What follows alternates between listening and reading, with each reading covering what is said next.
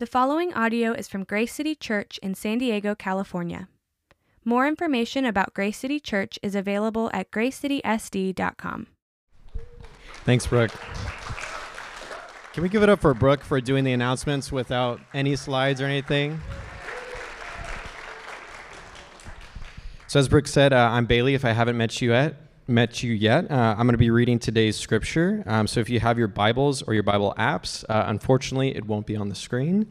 Um, so, I'll give you guys some time to turn there. We're going to be in Matthew chapter 6, specifically looking at verses 5 through 14. Once again, that's going to be Matthew chapter 6, verses 5 through 14. And if you don't have a Bible, we have some out in the foyers um, that you can borrow or take if you don't have a Bible of your own. Um, and then once again, yeah, we're gonna, just going to be diving into Matthew chapter 6, verses 5 through 14. This is what it says And when you pray, you must not be like the hypocrites, for they love to stand and pray in the synagogues and at the street corners, that they may be seen by others. Truly I say to you, they have received their reward. But when you pray, go into your room and shut the door, and pray to your Father who is in secret and your Father who sees in secret will reward you.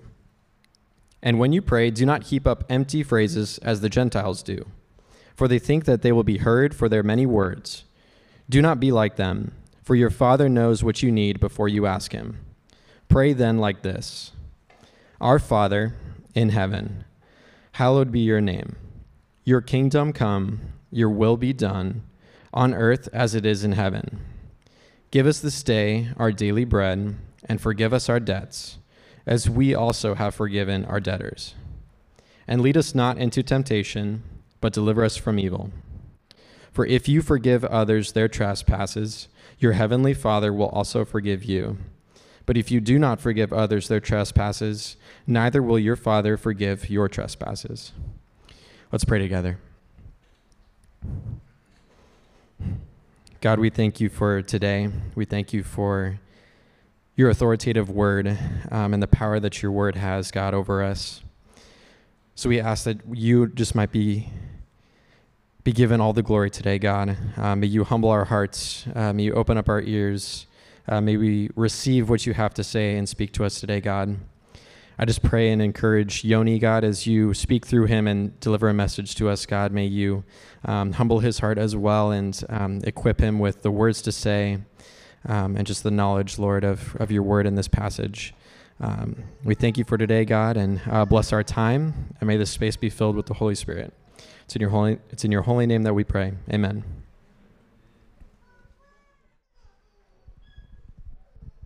Amen.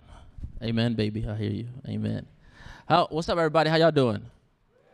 All right, awesome. I know it's been a minute since I've been up here. I'm so excited on behalf of our staff, our elders, and our leaders. Uh, Pastor Randall couldn't be here. He's actually speaking at the other church. Um, so I just want to welcome you guys. If you're if you're a first timer, raise your hand for a second. Can you go ahead and raise your hand? Okay, we we okay. I'll say okay. Welcome, family. How y'all doing? Awesome. Okay, cool. Um, yeah, so we're gonna we'll be starting a new series. Um, can I just tell y'all that spiritual warfare is, is real? Can I get amen? Why do I say that? Because when we came here earlier setting up, everything worked fine. No issues. I told the team in the back, I said, watch something crazy gonna happen. The computer that's a brand new computer shut down and said call tech support. Isn't that crazy? Never happened before. The sound, you saw Janie, and one more time, my sister, I love you. Can we clap it up for Janie? How she just, yeah, it, it, it's, it's true. My fiance always tell me men cannot multitask, but women, fellas, that, that's true. They're good at it. We just got to focus on one thing. And she's one hand with the mic, singing. You, you did so awesome. So glad God moved through you. And so, with that, we are transitioning to a new series um, that's going to be called When We Pray. So if you guys have your devices pulled out, if you go to gracecitysd.com backslash sermon notes, you will be able to have the notes on your devices, but it will not be on the screen. You can follow along that way. So this three-week series will be a series that is focusing on prayer. And I know Bailey just read uh, Matthew chapter 6, 5 through 14. Um, I've been tasked today. We're actually going to be camping and landing on verse 9, and we're going to be actually walking through the Lord's Prayer Um, that, so you guys familiar with the Lord's Prayer? So we're gonna walk. So I have the first section, and then Randall's gonna come up and, and, and go ahead and go through the rest of the prayer. And so, yeah, I'm, I'm excited, man. It's been a minute since I've been here. I'm excited to get in the word to share with you guys. If you guys are taking notes, I'm gonna go ahead and give you my message title up front. Is this the blueprint on how to pray? Okay, the blueprint on how to pray. How many of you guys love to pray? Raise your hand. Cool. I always say we're not Baptists, right? We're, non-denominational. You can just you can lift your hand all the way up. So okay, let's try ask that again. How many of you guys love to pray? Uh, hey, we go. Amen. Right. And so here's the thing, though. Prayer. If we can be honest, prayer is a neglected ministry. Can I get amen? Amen. amen. Prayer is a neglected ministry. Prayer is not sexy. I'm just going to use that in church. It's not attractive. You get all the latest worship leaders and speakers. I promise you, this place will be filled up. But say, hey, we're gonna have a prayer and fasting session. See how many people show up. Isn't that interesting? And I, I'm I'm I'm talking to myself. I always tell you guys, if you see me up here, I'm not preaching at you as if I got it all together. I don't. I'm just, I'm selfishly, like God was really rocking me when, I was preparing this message. I felt miserably at this. But it's always interesting to me how we know, maybe intellectually, theologically, that prayer is important, but do we actually live that out in our day to day life? Does that make sense? And so if we could just be real, like mask off right? There's no guests in this room. It's everyone's family, right? No one raised their hand for the first time. Let's just be real. Everybody breathe in, breathe out. All right, you feel good? Okay, so we're just, we're just gonna talk. We're just gonna walk through this. I'm gonna let God's, my prayers, that the weight of God's word will bear weight on our hearts. That nothing that I say will be magnified, but as we walk through God's word, God will speak to us. One of my favorite pastors, Tony Evans, says this about prayer. We treat prayer like the national anthem. It gets the, it's the engine that gets everything started, but after that, it doesn't matter. If you can't say amen, say ouch. That, that, that really hurt me. And so, right, when we start the national anthem, we go play ball and that's it. We treat prayer like that. Like it's a secondary thing in the kingdom of God, it's a secondary thing in our lives. So, he, here's my question for us today as we walk through God's word. Why do we as Christians find it difficult to pray? Right?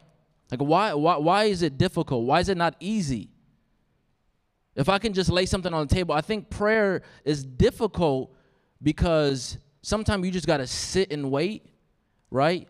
You got to wait on God. You're called. You're, you're, you're communicating with God, right? You got to remove all distractions. And sometimes we don't like that waiting process. We don't like the awkwardness of just sitting there. Maybe you just woke up, your mind is racing. I got to drop the kids off. My wife needs this. I got to turn this project in, right? Prayer is not easy. It's hard. The Apostle Paul uh, uh, uh, even says, labor with me in prayer. Isn't that crazy? Why does he use that language? Prayer is, is hard, it takes effort, right? So, uh, uh D.A. Carson, a well known theologian, says this If you want to embarrass the average Christian, just ask them to tell you about their prayer life. Many of us can impress others with our Bible knowledge or our evangelism stories, but our private uh, prayer lives not so much. And this weekend, we went to the men's retreat. Shout out to the men. Amen. Yeah. For those of you guys who didn't didn't come, y'all missed out. Next year, you guys have opportunity to join us. But we were doing uh, the theme that Ryan had in the team, the men's team, was everybody say abide. And we talked about abiding in the presence of Jesus. What does it mean to abide? Abide means simply put, right, to stay, to remain, to make yourself to dwell, right? It, comes from actually from the word abode, like to make your home and stay where Jesus is at. And so we're walking in that text that uh, throughout the conference. So I want to read that for you. Is John 15, 4 through 5 says, Abide in me and I in you, as a branch, a branch cannot bear fruit by itself unless it abides in the vine. Neither can you unless you abide in me. I am the vine, you are the branches. Whoever abides in me and I in him, he is it that bears much fruit. Apart from me, you can do nothing. That, that's, the, that's the kicker. So prayer shows our dependence on God, that we need God. And I'm just going to snitch on myself. This is how I understand, right? This is not Bible, so I, you see I'm moving right for the text. You can throw everything I say out because when I say this is what God is saying to me, I'm not the word of God. Does that make sense? Cool? Okay, cool. All right. So don't blame God, blame Yoni. God's perfect, I'm not. And so when I think about prayer, when we wake up every day, so some of us woke up today, obviously everyone's alive here, right? We all woke up. But when we start our day, if we don't pray, how God, Holy Spirit convicts me is indirectly, I'm saying, God, I'm good, I don't need you. Right? If we look at it really. Right? And if we want to be honest how we think about prayer, don't just say, I don't have time. Let's just reverse that and be honest and say, God, you know what? I don't pray because I don't prioritize prayer. Does that make sense? I, I don't pray because I don't prioritize prayer. We think that by our own strength and our own ability, we, we can go by ourselves. Like, let's be real. How many of you guys feeling, right? Anybody gassed, tired, confused, depressed, angry? Gain a little weight, amen?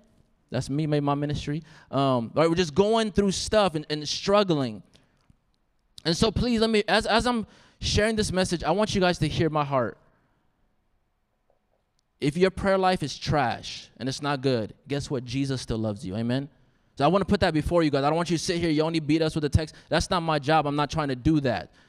No matter how much you pray, and no how matter how little you pray, sin is too much. God's righteous demands are too much. We cannot meet those expectations. Can I just lay that out the table?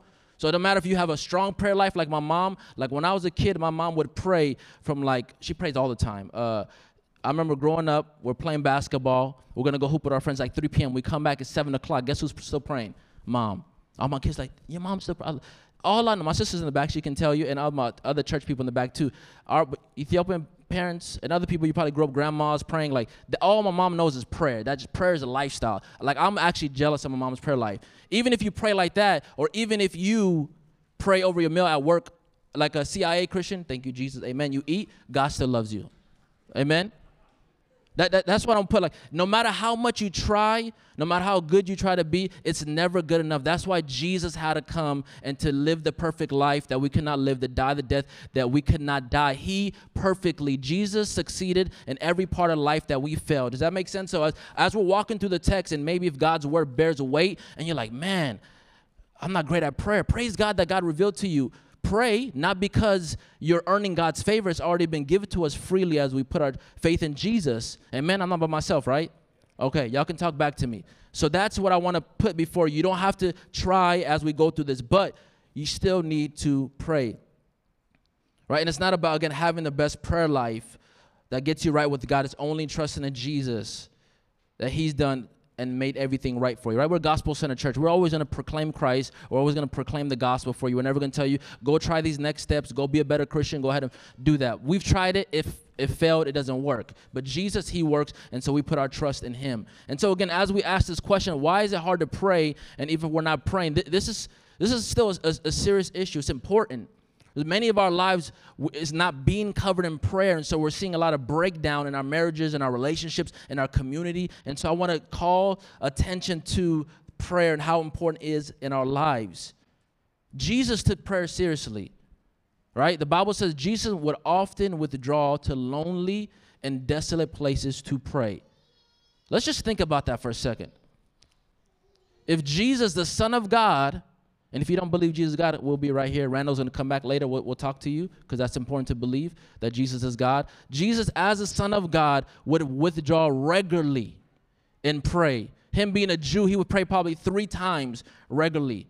If Jesus would pray and f- be fully dependent on God, what gives us the right to think that we don't need to do that? Does that make sense? That I don't need to do that. And so, yeah, I want to put that before us because Jesus lived with constant awareness that even he can do nothing on his own. John 5 19 says that he did uh, everything not on his own accord, but in total dependence on the Father. Do you think you're better and more capable than Jesus? Okay, these are questions I'm just throwing out there as we, we set up the text. As we look at, do we really think that? I don't have to be the Holy Spirit. I'm not. I'm above my pay grade. I can't. I'm not trying to convict you guys and force a text, but I want y'all to be honest as you look at your life and your prayer life. As we walk through this, just be real about where your prayer life is. Just be real and see as we look at the life of Jesus. And so this was a very fundamental belief in the life of Jesus. And not only that, the early church, right? If you read Acts, right? The acts, the movements of the Holy Spirit, they were always praying. They lost somebody, let's pray. Right? Computer broke down, ask Jeremiah. You know what I said? I grew up Section 8, low income. I didn't have money, so I didn't say I'm gonna ask dad for money, Zelle, Venmo. That didn't exist in my family. You know what my mom said? Pray. So at 31 years old, that's still what I know to do. The computer is a little rebellious; it still didn't work, but prayer still works. Um, it's okay. And so we just we prayed over that. So m- most of us, again, when we think about why is prayer difficult, we may think it's a discipline problem. oh, like we treat it like as a resolution problem. I'm not praying enough. I just got to do that. But I suggest to you that if your prayer problem may not be a, a discipline problem, but a habit problem, a belief problem. You don't pray because if we be honest, we don't really think prayer works. Why do I say that? Because if you believe prayer works, prayer will be the first thing you do, not the last thing. Or if you even if you do, amen? Is that making sense? Okay, so okay, I'm trusting God. Like I'm Holy Spirit, help me as I'm going through this text. I'm, I'm, I'm excited to be here, but I just I just want to lay that out. I know we always say that we want to be a praying church and not just a church that prays. That's cute. We could put on a t-shirt. We want to actually move from the head to the heart. We want to see this be a reality in our lives. So in the, in this series on this prayer that we're doing for 3 weeks, we're going to walk through the prayer or the Lord's prayer and see how God has modeled for us. Okay, this is not something that we have to do as a legalistic thing and pray repetitively. It's a model. We don't have to do that, but we're going to walk through this text. So I think it's important because Jesus lays out the groundwork for how we are to pray. That's why I say this is the blueprint. Jesus shows us if you don't know how to pray and you need help praying, you can start here. And so, prayer, simply put, is talking to God and making time and space to let God talk to us. It's a back and forth, continual conversation with your Heavenly Father. Right? So, Bible says, pray without ceasing. When I was a kid, I was like, man, that kind of sucks. Can I just be real? Like, when I thought about as a kid, right? I was like, pray every day? I can't shoot hoops. I can't play 2K. Like, that sounds boring, right? If I'm just being honest, but that's not, it's just being in, in, in the heart, a posture of, of prayer. You know what I'm saying? Husbands, your wife, you, you get on your nerves, other way around, pray. Kids is acting up, pray. Coworkers upsetting you, pray. Things are not going wrong, pray. Does that make sense? At the drive-through, and In-N-Out, and it's long, and you're hungry, pray. Amen. Because I know that's a real thing. That's some, that's for somebody. I know. Amen. I hear you. Um, and so when we talk about prayer, it's continual conversation with God. It comes to a relationship of intimacy that happens in a secret place void of distractions right? You got to remove the distractions from uh, uh, from from you. It also includes praying right without ceasing throughout the day. There was a i'm gonna read this uh, quote here there was an early african uh, converts to christianity and so they would often have their places of devotions they have the little thickets the little community of people and so they would pray. And so this way pavements or ways that they would walk it was so well, well worn down because they would often pray that when you did not pray your little thicket would snitch on you. And so now when they were not praying the other brothers and sisters would go to their person in love and say hey brother the grass grows on your spot right? I was like, man, that literally made me cry. And it's just a reminder of how sometimes what started good could get neglected. I don't know about you, when I first got saved, my God, I was so legalistic, excited for Jesus, and I was very rude at many times for people. Amen? Okay, I thought I'm the only one, right? You get so excited, I'm throwing all the rap musics out. I'm like, Hillsong, who is that? But let's bump it, yeah. And then you know, God, God kind of disciplined me. Cause I come from the, I come from the hood. We listen to hip hop, Lecrae, Christian hip hop. That's how God reached me. But now I actually love worship music more than hip hop. Man, it's it's crazy. God, prayer works. Um, so in our text this morning, we're, we're gonna be Matthew chapter six, five through fourteen, but mainly verse nine is our text, and this is what's known as a larger part of Scripture, the Sermon on the Mount. Right, so Jesus is given this very famous sermon. If you read chapter five, right, I'll go there. Let's lay some groundwork, some get some background. Verse 5 says this When he saw the crowds, he went up on the mountain, and after he sat down, his disciples came to him. Then he began teaching them, saying, so this goes from chapter 5, verse 1, all the way to chapter 7, verse 29. And so when we find our text is in this larger portion of what's known as the Lord's, the Lord's Prayer, the Sermon on the Mount. Okay, so I know we got no notes. I'm not, I, I, I love y'all, so I'll make it easy on y'all. I just do one point. Sometimes two. Know Randall does three. He's more sound and more wiser than I am. Um, I, lo- I love him. By the way, he, he, he told me I was going to preach on Wednesday, and I had youth, so I love you, Randall. It's okay. It's okay. For any, any preachers or leaders, that's why the Bible says be ready in season and always be ready. You got to stay with the word. You got to stay strapped. That's what we say back in the word. So here's my main point. In order to be a praying church and not just a church that prays, here it is simply we must pray. So if you struggle to pray, I remember I used to have people asking me, hey, how do, how do I have a better prayer life? What do I got to do? Because we're always looking for what? The do, the steps. What do I got to teach me the latest book and pray? If you want to pray better, guess what you have to do? Pray. And if, let me help you out. Let me just show you by example what that means. I don't know how to pray. If you say, Lord Jesus, I don't know how to pray, help me. Amen. Guess what you just did? It's not rocket science. We think it's just this mystical, kind of hard thing. You, you would definitely grow.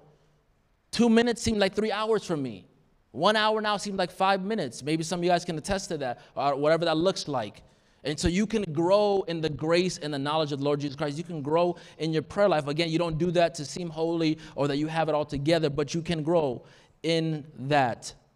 So, as Christians, we know we should pray, right? We pray in the morning sometimes, we pray over meals, we pray over big tests and things that come up, or we need extra strength. But for many of us, we struggle to pray, and often, we feel guilty for how little how we pray. If I could be honest, my prayer life lately has it, it's anemic, it's, it's, it's anorexic, it's, it's not that it's not that good. So again, as I'm standing here, I'm not standing as someone who's the best prayer person. I am not by any means. But you know, I remember Randall just told me you just got to keep showing up. That's why I love Jesus. He doesn't beat us. He doesn't make us feel bad about what we do, right? And that's not a license to act up and just okay, I'm just gonna do no we still always constantly run to him. We always look to him and seek, seek him. And so we may feel a little guilty. Um, when we finally make time to, to pray, we don't know how to pray. So before we get to verse 9, verses 5 through 8 deals with the how to of prayer. Like, how do I pray? What does that look like? So we're going to walk through our, our text again, okay? And I, I'm actually happy that the screen is not open. That means you guys can, amen. You can actually look at the Word of God something about this actual word I love more than technology, but it's okay. Ain't nothing wrong with it if you're using it. And Androids, you're accepted too. It's okay.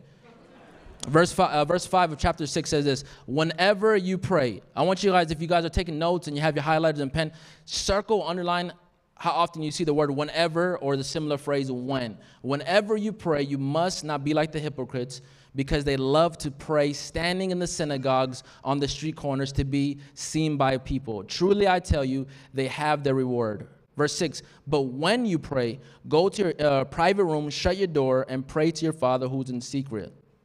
And your Father who sees what's done in secret will reward you. Verse 7 when you pray, don't babble like the Gentiles, since they imagine they'll be heard for their many words. Verse 8 Don't be like them, because your heavenly Father knows these things before you ask Him. How many times do you see that phrase, whenever when? You could, let's say it. One, two, three. Okay, cool. All right, I know so I'm a little different. I appreciate that. It means a lot to me more than you know when you guys talk back and you have permission to that. So three times. So if you're studying seminary, they always say look for repetition. Right, five, uh, eight verses, three times this text pops up. So it's important. So what does that teach us in the text? So again, if you have you know, back in there, red letters, mine is red letters, is Jesus speaking. So whenever you pray, what does that assume Jesus believes his church would do? Right? So Jesus assumes that we're going to pray three times. He says that. Jesus, and then as we go through our text in verse 7, he's warning his disciples about having, uh, uh, being a hypocrite in your prayer life. Right? To be a hypocrite means like to be on a stage, to put on a mask. Right? I don't know if you ever did that when you try to, like, at least for me, if I was trying to impress a girl and she was in there, my prayer game was on, is on, is on point. Can I, I'm just, I, one thing you can know about me, I'm a, I love to point to my scars and wounds so you can see how, how broken I am, but how beautiful Jesus is. And so you're always going to see that I'm never going to make myself look good. I'm a, I'm a miserable wreck, but Jesus is awesome and wonderful. So that used to be my prayer life. So if I'm praying, you, I, I had Jesus' nicknames, you know, house names, Jehovah Jireh. I said, yes, Lord. Jehovah Nisi, you are a banner. Jehovah Rapha, you are a healer. And I'm just going in, but it's just, it's not for God, right? It's, you know what I'm talking about? Yeah, you, you pray just to try to impress people how you sound theologically astute. You sound smart. You sound impressive. And you have people stand there, man, I don't even know how God, I, I only know Jesus. Matter of fact, I thought Jesus' last name was Christ. Right? And so you have people who are like that. And so I used to pray trying to impress people instead of having the right heart posture and God. So Jesus warns his disciple, you must not pray, pray like the hypocrites. Why? Here's a text because, or some translations say so that, the hina clause in the Greek, this is the purpose why you don't pray that way, and why they did because they wanted to be seen by people. So when you pray, are you praying to be seen by people or are you praying to be seen by God? If I could be real, it's easy to pray for people because what? I can see people. People can smile at me, pat me on the back, and tell me how awesome I am. But God's, you don't really hear nothing, right? And so it can be difficult. I, I understand that. And so again, we're looking at the how to. Right? Don't try to impress people with how sound you smart when you're praying in public spaces. Spaces. If your motivations is to impress people, Jesus says you already have your reward. People will think you're awesome. That's great. God said that's what you want. You got it. That's a low goal to, to, to reach for, but you got it. You can have that.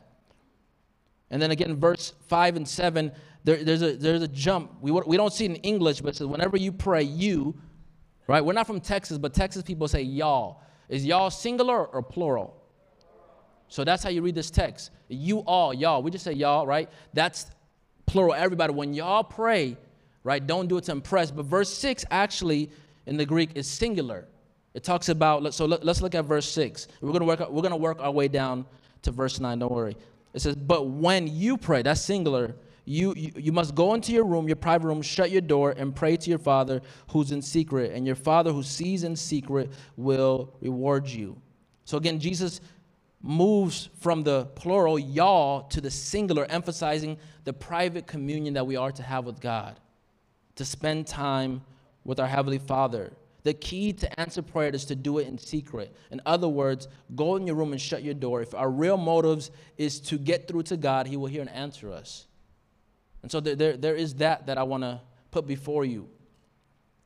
Verse 7 says this again, when you pray, don't babble like the Gentiles, since they imagine they'll be heard for their many words. Don't be like them because your heavenly Father knows the things you need before you ask them. So the Gentiles, the pagans, they would have other gods and so they have a long list of names that they would call to this God and hoping that if they call on the right name, that God will respond to them and answer them. And so Jesus said, No, no, your heavenly Father is not like that. You don't have to have a long list of names. You don't have to have impressive resume. You don't have to say all these things to impress him. We don't have to do that. So he says, Don't babble like the Gentiles. You don't have to do that. So babbling indicates a person, right, who repeats repetitive prayers. And so they would do this. So, for example, 1 King 18:26, the priest of, of Baal would continue from morning to noon crying out, "O Baal, answer us." Like, how sad is that? That breaks my heart. There's people now on social media, crystals. My God, your faith is in a rock. Our faith is in the rock. Come on, somebody, right? Jesus Christ. Amen. That's we put our faith in that. But there's people literally praying out trying god the bible says in ecclesiastes god has placed eternity in the hearts of men. So there's this desire in every single person to worship. It's been embedded in our dna we've been hardwired to worship right? But what people do according to romans while we all fall short of the glory of god we worship the created things instead of the creator. So we don't think and want God, we want God's stuff and what God does. And so in here, like how sad is that reality that some people have that?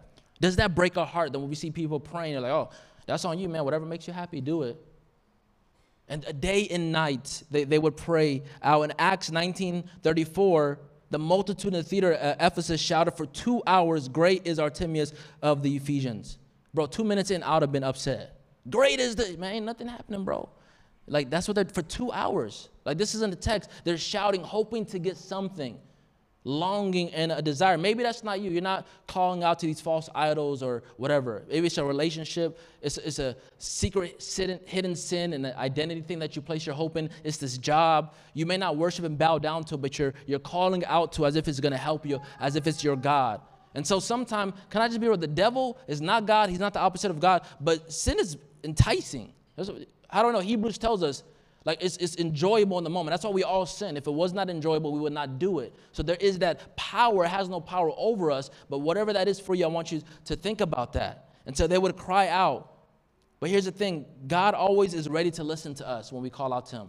When we go to our private spaces, when we do it. And then here's the thing, too you cannot manipulate God with your words, right? Prosperity gospel, name it and claim it. We, we don't believe that in here. I don't have the power to make Jesus do or the Holy Spirit do it. He's not my errand boy. That's not his job, right? He, he's the God, he's the king of the universe, king of all kings. Amen? Okay. Amen. You're a little quiet. If I was in a Pentecostal church, the mom would have been running up and down on that part. That's, that's the word. But it's okay. We, we're getting there. We're getting there. God is moving. Uh, so you can't manipulate God with all these words and say, God, I love you, and try to think that you're going to get your way and trick him. It doesn't work that way. Have you ever asked yourself, why should I pray? Verse 8, if God already knows. This is a real one too. This one gets me. Look, let's, let's look at verse 8 again in our text. It says, don't be, right? This contrasting to what was just said. Don't be like them, the hypocrites and the pagans, because you're who? Your father, somebody circle that. We're going to see how many times that pops up. Knows these things before you need them. Psalm says, Before the words on my lips, you know them. Let's just stop for a second. Isn't that kind of hard? Like, why pray if God already knows? Does that make sense? Like, God, you are, you, God, you see my bank account. I don't have to tell you, Lord. Like, just, you see my relationship is falling apart, my marriage, I'm, I'm failing in my, like, God, I already know. Why do we pray? Because it shows our dependence on God. It shows that, or, or that we, we need Him. We, we relinquish all rights in our own lives and say, God, we need you to show up in this moment. So why pray? Through though God already knows, we should not hesitate to ask, right? Jesus' disciples don't pray to give God information. God is omniscient, all knowing. You don't pray to tell God something that He doesn't know. There's not, there's not a Twitter feed in heaven that you're updating Jesus on. He knows all things at all times. So the disciple, they don't do that, but they do it to express their desires, their needs, and their dependence on the Heavenly Father. This is the central theme of the Lord's Prayer to show our dependence on God and our need of Him. Prayer is much about changing us, changing our character, changing our will and our vows, even while we seek God for His response. So, as we get now to verse 9, there's a better way that I want to lay before you to petition God than being a hypocrite, than being like the pagan that Jesus lays out for us. Jesus gives us the blueprint for what to pray and what is commonly referred to as the Lord's Prayer. Amen. So we're gonna walk, let's walk through this. Verse 9. Therefore, let's just pause there for a second. I'm reading from the CSB translation. I don't know what translation you're reading for. My seminary professor always said this. Every time you see therefore, you find out why it's therefore. Isn't that dope? So if you're like, what does that mean? If you're reading the Bible, that means that something was just discussed that was made. If you want to understand the context of Scripture, right, you want to say, well, okay, what just happened? You may have to go up a few chapters, a few sentences, a few paragraphs. Therefore, based on all this, on how to pray, now Jesus moves to what to pray. He moves to what to pray. He says, therefore, you should pray like this. Again, notice that Jesus assumes that believers will pray. It says, Our Father in heaven, your name be honored as holy. Your name be honored as holy. Notice when Jesus is teaching disciples to pray, he doesn't tell direct his disciples to begin with our God, dear Jehovah, to Yahweh. Rather, Jesus taught his disciples to pray our Father. Of all the words and titles for God that Jesus could have used to initiate this model prayer for disciples, he chose the word Father. In doing so, Jesus is correcting our perspective on God. Let's just pause here for a second. Raise, raise your hand or don't. I know this may be sensitive. How many y'all got daddy issues? Right? This may be hard for some people. Daddy wasn't around, right? Father's and endearment term, like, I don't know how to relate to that. So you would look at your earthly father, and when you hear that term father, some of us maybe get a little tense or get a little defensive, maybe like, ah, oh. and you try to see your heavenly father who's perfect and holy and altogether good, and you compare him to your earthly father who has not been that. Can I get amen? Does that make sense? For some of you guys, maybe you have that. And so I love God. I love, I love the Word of God. It seems so simple, but it's so profound and deep. And so as we look at this text, right, Jesus uses this term that eh, pater in the Greek, eh, it shows like, it means like Abba, right? We, even our language, we use that Baba, Abba, right? We use that daddy. It's a ter- term of endearment. And so God wants you to know that He wants, it's an invitation for us to see Him as Father. Do you guys see that? Maybe some of you guys don't feel like you're good enough. Maybe like the prodigal son, maybe I'll just be like a lower servant, but not a child. No, if you are, again, this is not, let me just bring up scripture so I'm not making stuff up. You can fact check me. Be like a Berean. John 1:12 says this, but to all who did receive him, who believed in his name, he gave them the right to become children of God. So that's invitation is available to all people, but only for those who put their trust in Jesus Christ are called God's children. Just in case you didn't know, God loves everybody, but God's not everyone's father. Amen? That might be hard preaching, but that's what the text says. I'd rather y'all hate me for speak, speaking God's word truthfully and stand on God's side than make y'all love me. I'm sorry. I, am not trying to impress y'all. I want to be faithful to Jesus in the text. That's, that's my mission. If, if everyone else leaves and we just preach into the youth, we're going to do it because it's about Jesus. Amen? So, so you, if you bring your kids, don't worry, they're getting good gospel preaching. I promise you that. Um, so walk into, so Abba, a term of, of a great intimacy, of affection. God's inviting you to see yourself, if you're believing in Jesus Christ, as his son, as his daughter, and someone whom he delights in, whom someone he loves and wants to have a relationship. Maybe your dad didn't want to have a relationship with you. Maybe he didn't care about you. He was physically in the home, but not present. Not your heavenly father's. That's not the case. And so Jesus is redirecting our desires and our hearts to see this term of endearment. It's about, about God, Father. Father. And Jesus is teaching us that when we come to God as a uh, dearly beloved children, He is our Father. Prayer is built on relationship and intimacy. It's not a transactional thing. I pray this, slot machine, I get this from God. That's not how it works. You missed it if that's what you're getting. It's about just being in God's presence and being with Him and communion with Him, adoring Him and worshiping Him. When you go to God and pray, understand Him to be your Heavenly Father who loves you and wants a relationship with you. Don't see prayer as an obligation. I know sometimes it can be, sometimes it may feel that way. You know what you can do, like I do? Like, God, I'd rather watch a show right now than pray. That's how I talk to God. I'm, that's, I'm real like that. So, Lord, I'd rather be with my fiance, hang out with my friends. I don't want to do this. And God's like, that's all you got. Bring it. Like, be real. Be honest with your father. He loves you. You're already thinking it. And God already knows right before it's on your right, you share it to him. He already knows. So come with that mindset, God, my prayer life, I don't pray. I don't know what to say. God, help me. Holy Spirit, be with me, empower me. And God will do that. He has not left us alone as widows and orphans. My God, how many times that we treat the Holy Spirit as like he's nothing, that he's not part of the Godhead? You have God. He has tabernacled with us. He is Emmanuel. He's living inside of you, empowering you, walking with you, strengthening you to do the things that God has called you to do and be who God has called you to be. Does that make sense? And so, Holy Spirit, forgive us for how we overlook you and downplay who you are and we grieve you. Lord, forgive us for that, Jesus. And so we understand that. Jesus is also reminding us that our prayer are supposed to be focused on God and not ourselves. Let's see, let's talk about that too. Because when we pray, we make prayer about us, not about God, not about Jesus. Long list of stuff that we want God to tell us. All right, God, thank you. You're good. Thank you for down on the cross. But Jesus, anyways, let's get to the real stuff now. Forget your kingdom. Give me this. Give me that. I'm going through that. There is a time and place for that. But prayer is not about you. Amen? Look to your neighbor and say, Neighbor, you turn. It's okay. It's okay. Say, Neighbor, if you don't have a neighbor, talk to yourself. Put your hand on your heart. Say, Neighbor, prayer is not about you. Amen. Can we do that real quick? Amen. It's not about you, it's about Jesus. Good. All right, let's focus back, back. Thank you. Thank you. Prayer is not about you, just in case you didn't know. And so notice the text, our Father. Jesus starts and lay the groundwork. When we come to God in prayer, it's about Jesus. It's about God. We focus on Him. Prayer is about not about you, your wants, your needs, and your desires. Rather, prayer is about God, His wants, His needs, His desires, His heart. That's how we are to pray. Now, hear me also. Doesn't mean you can't come to God. With, there's nothing wrong with repeated prayers about what's going on. Again, the heart was about being a hypocrite and being a pagan trying to impress God. Nothing wrong with praying for your friend who's lost or praying for someone who's sick. But again, when you come to God in prayer, you first must start with God, giving thanks to God for who He is, blessing God because He is awesome. Read the Psalms; they will help you to how to pray. So if you um, you must pay attention to focus on the phrase, right? Our Father. And again, notice our Father, which implies if God is Father and God has His children, you're not the only kid in God's family. Just in case you didn't know that. This is just a small part of God's family. There's a lot, they said 2.6 billion Christians, that crazy? Heaven is going to be popping. I'm so excited to see that. Like, it's going to be amazing. You're not the only one. It's not about you.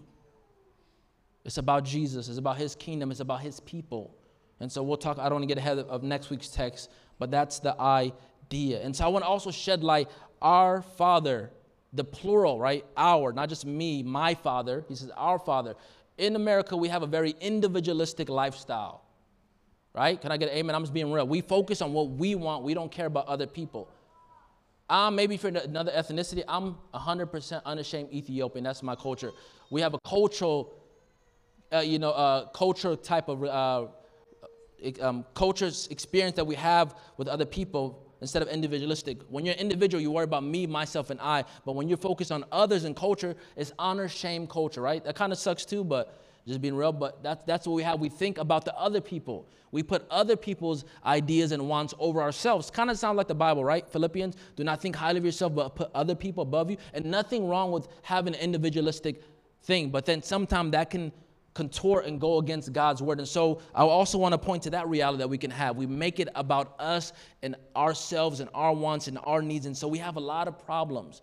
And I often say you can't be a cheerleader unless you know the cheer. What I mean by that, if you don't know scripture, you don't know how to pray. I truly believe that. If you don't know scripture, you don't know how to pray. Many of us know all the latest trends and songs, but we are biblically illiterate. We don't know God's words. We don't know how to pray. And again, my heart is not, again, you doing this stuff to earn God's approval. Remember, we said that already?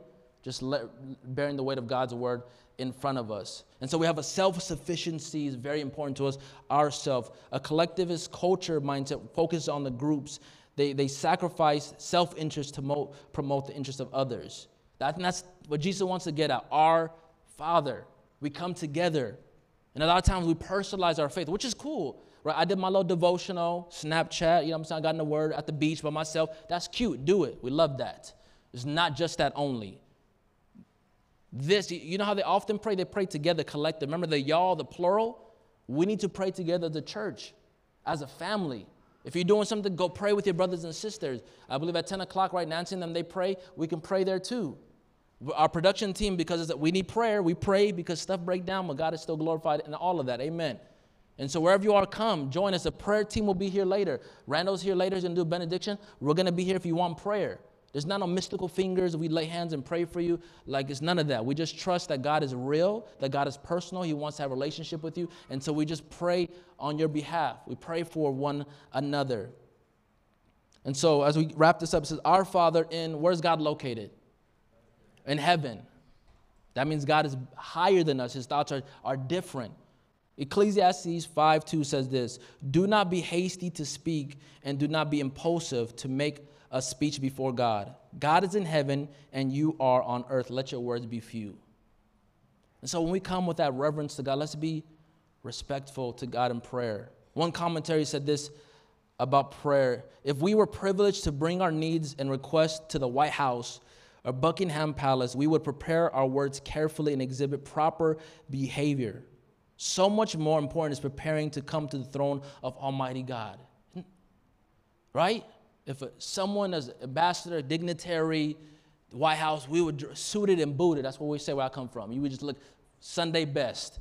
Shoes shine, tie, you would look all nice. But sometimes when we come to God's house in God's presence, again, you don't have to dress nice. I'm not trying to lay before you, have to do this. I'm not saying that. But sometimes our heart posture, our reverence for God, Lord help us, including myself, we, we lose that, that fear of the Lord. We downplay God. We, we abuse God. We, we do certain things. How much more then is God worthy of respect and honor? Amen? Does that make sense? Okay. All right. And as we end here, the hallowed be your name. Funny joke. There's one time this one guy was praying.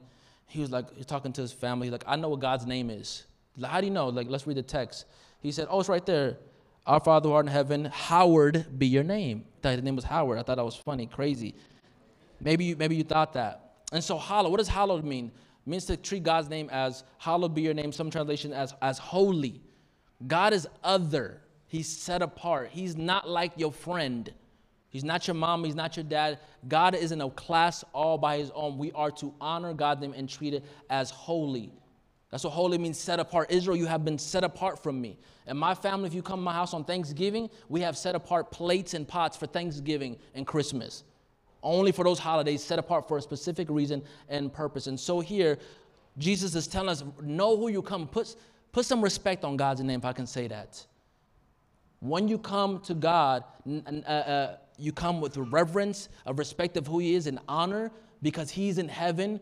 What, what privilege it is that I'm, as an imperfect person, I'm here to proclaim the holiness and the beauty of God's word. That our worship team is able to worship knowing that we are messed up and jacked up, tore up from the floor up right? Y'all know how you are, and you walk in here, and God still loves us. What a blessing it is, family, that we're loved by such a heavenly Father who loves us and honors us because of Jesus made a way. Jesus is cleansing our experience, our expectations in prayer. God is not the genie in the lamp that grants our requests. Rather, our chief concern in prayer is that God will be honored and glorified as holy family. He is holy. He is beautiful. He is wonderful. He is deserving of our total devotion because of who He is. So as we close here, again, in order to be a praying church and not just a, a church that prays, family, we just got to pray.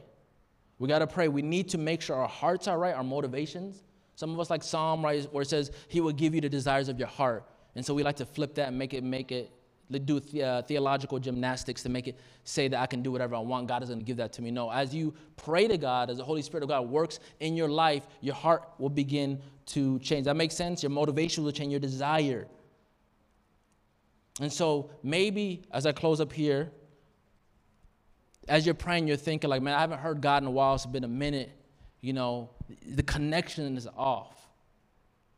Right? Are you praying according to how God wants us to, to, to pray? Y'all remember the old Verizon guy who switched teams to Sprint? What he used to say? Can you hear me now? Good. Oh, y'all don't know that? No? Okay. He used to say, it was a famous phrase. He said, like, can you hear me now? And then when the connection was good, he would say, good. And so sometimes we're praying, like, God, can you hear me? And Jesus has laid the groundwork, family. You don't have to do anything impressive. You can come just as you are. The, you know, I love even Hebrews tells us that we can come boldly. Isn't that awesome? I like to say sometimes like you put a little, you know what I'm saying, you put a little pep in your step, not because you're awesome, because he's awesome. You can come boldly to the throne room of God with all your shame, with all your brokenness, with all your sin, and know that you will be accepted because God the Father has accepted his son Jesus, who lived this perfect life for us, and he modeled for us, and he prayed for us at the Garden of Gethsemane. He took on the weight of the world and sin, and he makes his invitation now. Well, we are in the beloved and we are loved because we are in Jesus. And this invitation is for all people. He calls us. And so if you want to have this connection, if you want God to hear, you make sure you are having the right heart posture. You're having the right motivations. And if you don't, like I was praying as I was preparing my, my lesson, I said, Lord, forgive me. I don't pray like this. I know I'm teaching it, and people may think I got it together. I don't. Lord, help me. Forgive me for times I prayed wrongly, I thought wrongly about you. Lord, our Father who is in heaven, hallowed be your name, Lord Jesus. Your kingdom come, your will be done. Let's pray. Dear Lord Jesus, thank you so for this time, Lord. We just, we just thank you for who you are, Lord. We praise you. Thank you for giving us the blueprint, God, on how to pray. Thank you for your mercy, your compassion towards us, God. For being the perfect example of how we are to live our lives, Lord. And reminding us the importance of prayer, Lord. Prayer, again, is ultimately about God. Jesus, you reign for your glory and for our sake. God, you are about your first and your passion about passion about yourself, Lord. And in that we are benefited. Benefited. It's not about us. How awesome we are, how amazing we are. Jesus is about how amazing, how awesome, how holy, how beautiful, how good, how majestic you are, Jesus. Forgive us, God, where we've removed you from the picture and put ourselves as the captain of our own souls. Many of us may be coming in here tonight, or this, this morning rather, Lord, we've, we've been steering the ship for a long time. Things have been falling apart in our lives, and we think, man, you know what, God is not good. Let me go ahead and try to do this, Lord. And so I just pray for my brothers and sisters because I understand sin is real. God, pain is real. So much brokenness in the world, and the enemy is just beating us down. And I understand. I want to humanize people and how they feel that way, Lord. It's okay to not be okay. But it's not okay to stay there, Lord. You called us and you've shown us in your word. You've made a way. And so, Lord, I pray that the words of my mouth and the meditations of my heart be acceptable before you. And as I stand before your people, Lord, I didn't die for these people. You did. You love them more than I can ever love them. Anything that is not reflective of who you are, Lord, and it's just yoni, God, I, I pray that it will fall on deaf ears, Lord. But what words that were spoken today, Lord, I pray, Holy Spirit, that you allow to take root and plant seeds in the hearts of these men and women who are here this morning, God. So we give you all the glory and all the honor and all the praise. In Jesus' name, amen. Thank you for listening to this resource from Grace City Church. If you found this helpful, feel free to share it and enjoy more resources at gracecitysd.com. Grace City Church exists to equip people with the gospel for everyday life.